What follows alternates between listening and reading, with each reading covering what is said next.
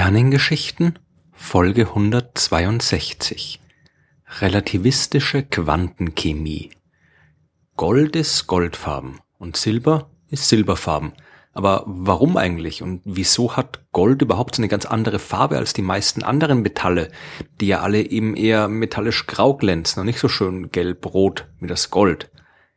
Die Farbe des Golds ist es ja auch, die es neben seiner Seltenheit und seiner leichten Formbarkeit für uns Menschen so wertvoll macht. Und in dieser Farbe steckt jede Menge Wissenschaft.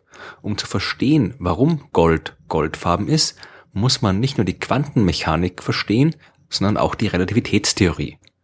Zuerst müssen wir uns in Erinnerung rufen, wie ein Atom aufgebaut ist. Das besteht aus einem Kern und einer Hülle. Der Kern wiederum besteht aus Bausteinen, die man Protonen und Neutronen nennt. Protonen sind elektrisch positiv geladen, die Neutronen tragen keine elektrische Ladung. Die Anzahl der Protonen, die bestimmt, um welches chemische Element es sich handelt. Wasserstoff hat ein Proton. Immer.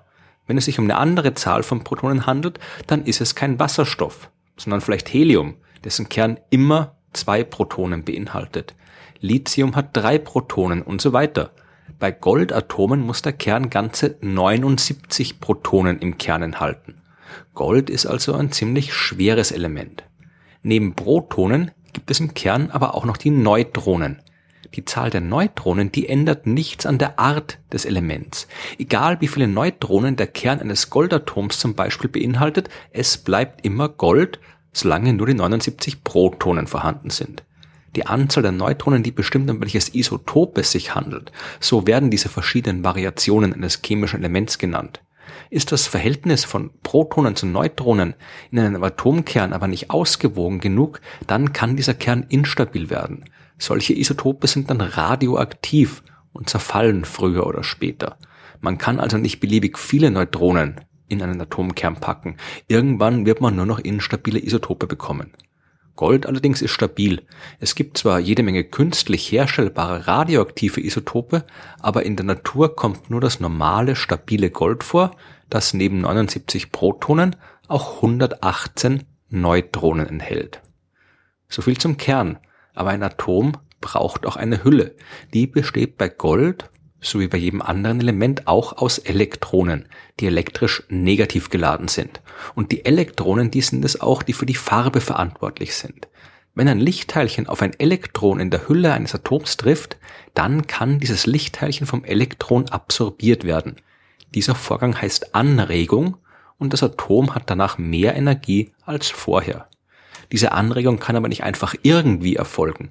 Hier treffen wir jetzt auf die Quantenmechanik deren grundlegende Erkenntnis ist es ja, dass die Dinge in der Natur nicht immer kontinuierlich ablaufen. Energie kann beispielsweise nur in Form von Quanten abgegeben werden. Anschaulich kann man sich das mit einem Gartenschlauch vorstellen, aus dem Wasser eben nur in Form von Tropfen kommen kann. Weniger Wasser, als in einem Tropfen enthalten ist, kann aus dem Schlauch nicht kommen. Genauso kann ein Atom nicht von einem beliebigen in irgendeinen beliebigen anderen Zustand wechseln, sondern nur zwischen ganz exakt definierten Quantenzuständen. Daher stammt ursprünglich auch der Begriff Quantensprung. Wenn ein Atom von einem Zustand in einen anderen Zustand übergeht, dann hat so ein Quantensprung stattgefunden. Ganz im Gegenteil zum allgemeinen Sprachgebrauch, womit Quantensprung ja meistens irgendeine dramatische und große Entdeckung bezeichnet wird, bezeichnet ein Quantensprung in der Physik also eigentlich die kleinstmögliche Änderung, die ein Atom überhaupt erfahren kann. Und noch dazu eine Änderung, die nicht lange anhält.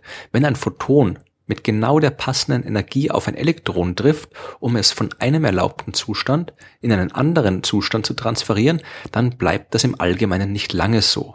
Irgendwann wird das Elektron spontan wieder auf den ursprünglichen, niedrigeren Energiezustand zurückfallen und dabei wieder ein Photon abstrahlen, dessen Energie genau der Energiedifferenz zwischen den beiden Zuständen entspricht.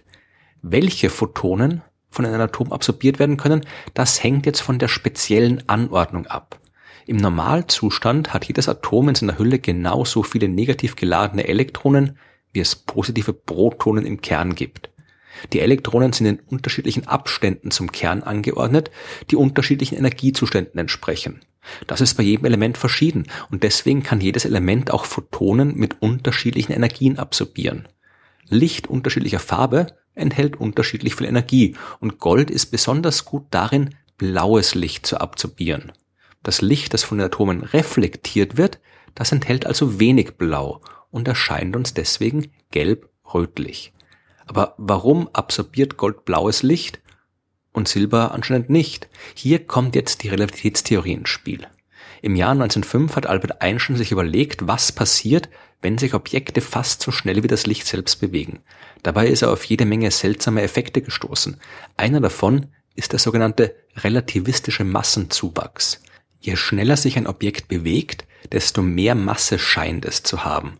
Es ist ein wenig schwierig genau zu erklären, warum das so ist. Vor allem deswegen, weil Einstein ja mit seiner berühmten Formel E ist gleich mc Quadrat gezeigt hat, dass Masse und Energie mehr oder weniger das gleiche sind. Je schneller sich nun etwas bewegt, desto mehr Energie steckt da auch drin und desto unklarer wird, was der Begriff Masse bei schnell bewegten Objekten eigentlich noch bedeuten soll.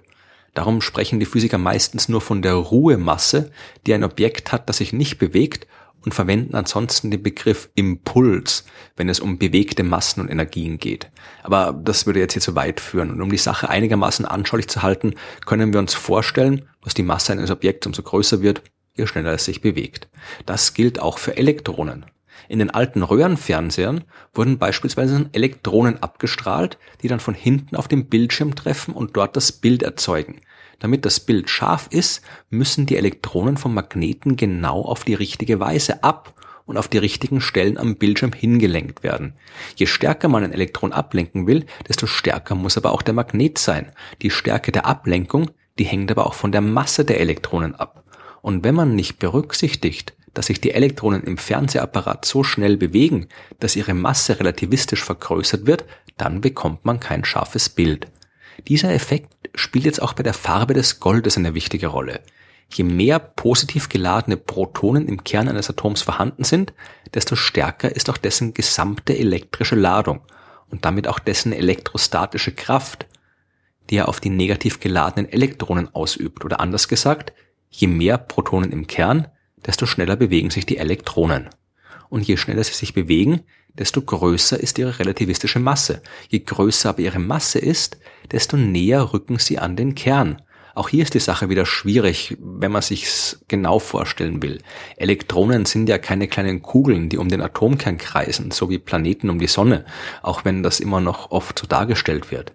Genau genommen kann man gar nicht sagen, wo ein Elektron genau ist, sondern nur Bereiche angeben, wo es sich aufhalten könnte und dann mit Hilfe der Quantenmechanik berechnen, wie groß jeweils die Wahrscheinlichkeit ist, dass es sich in bestimmten Regionen dieses Bereichs aufhält.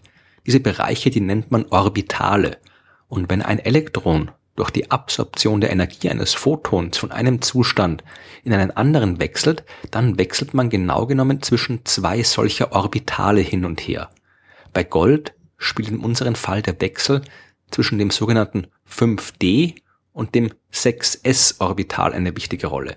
Was das genau ist, ist jetzt hier nicht relevant. So werden eben die beiden entsprechenden Energiezustände bezeichnet, deren Differenz genau der Wellenlänge vom blauen Licht entspricht. Ignoriert man die Relativitätstheorie, dann wären sich diese 5D und 6s-Orbitale bei Silber und Gold sehr ähnlich und damit auch die Art und Weise, wie die beiden Elemente blaues bzw. anderes Licht absorbieren. Da Gold jetzt aber schwerer ist als Silber und die Elektronen dort eine höhere Geschwindigkeit und eine höhere relativistische Masse haben, rücken die 6s-Zustände näher an den Kern. Sie liegen also näher am Atomkern als beim Silber. Und weil sie näher liegen, können die negativ geladenen Elektronen jetzt die positive elektrische Ladung der Protonen im Kern besser abschirmen. Die weiter außen liegenden 5D-Zustände spüren jetzt also weniger elektrostatische Kraft und entfernen sich vom Kern. Durch die relativistischen Effekte liegen die 6s-Orbitale des Goldes näher am Kern als die des Silbers und die 5d-Orbitale sind weiter entfernt als beim Silber. Damit Elektronen vom einen Zustand in den anderen wechseln können, ist bei Gold jetzt also eine andere Energiemenge notwendig als bei Silber, weswegen das Gold mehr blaues Licht absorbiert, als es das Silber macht. Und deswegen goldfarben ist und nicht Silber. Die relativistischen Effekte spielen allerdings nicht nur bei Gold eine Rolle, auch viele andere chemische Elemente verhalten sich nicht so, wie man es erwarten würde, wenn man sie rein klassisch betrachtet, ohne die Effekte der Realitätstheorie zu berücksichtigen. Aber Gold und Silber spielen eben in unserer Kultur eine große Rolle und der Unterschied ist hier wirklich deutlich sichtbar und wir machen uns deswegen mehr Gedanken darüber als zum Beispiel über die Frage, warum Quecksilber auch bei tiefen Temperaturen noch flüssig ist, was sich ebenfalls nur mit der Realitätstheorie erklären lässt. Bei der Frage nach der Farbe des Goldes treffen Alltag, Kunst, Kultur und Wissenschaft auf höchst interessante Art und Weise zusammen.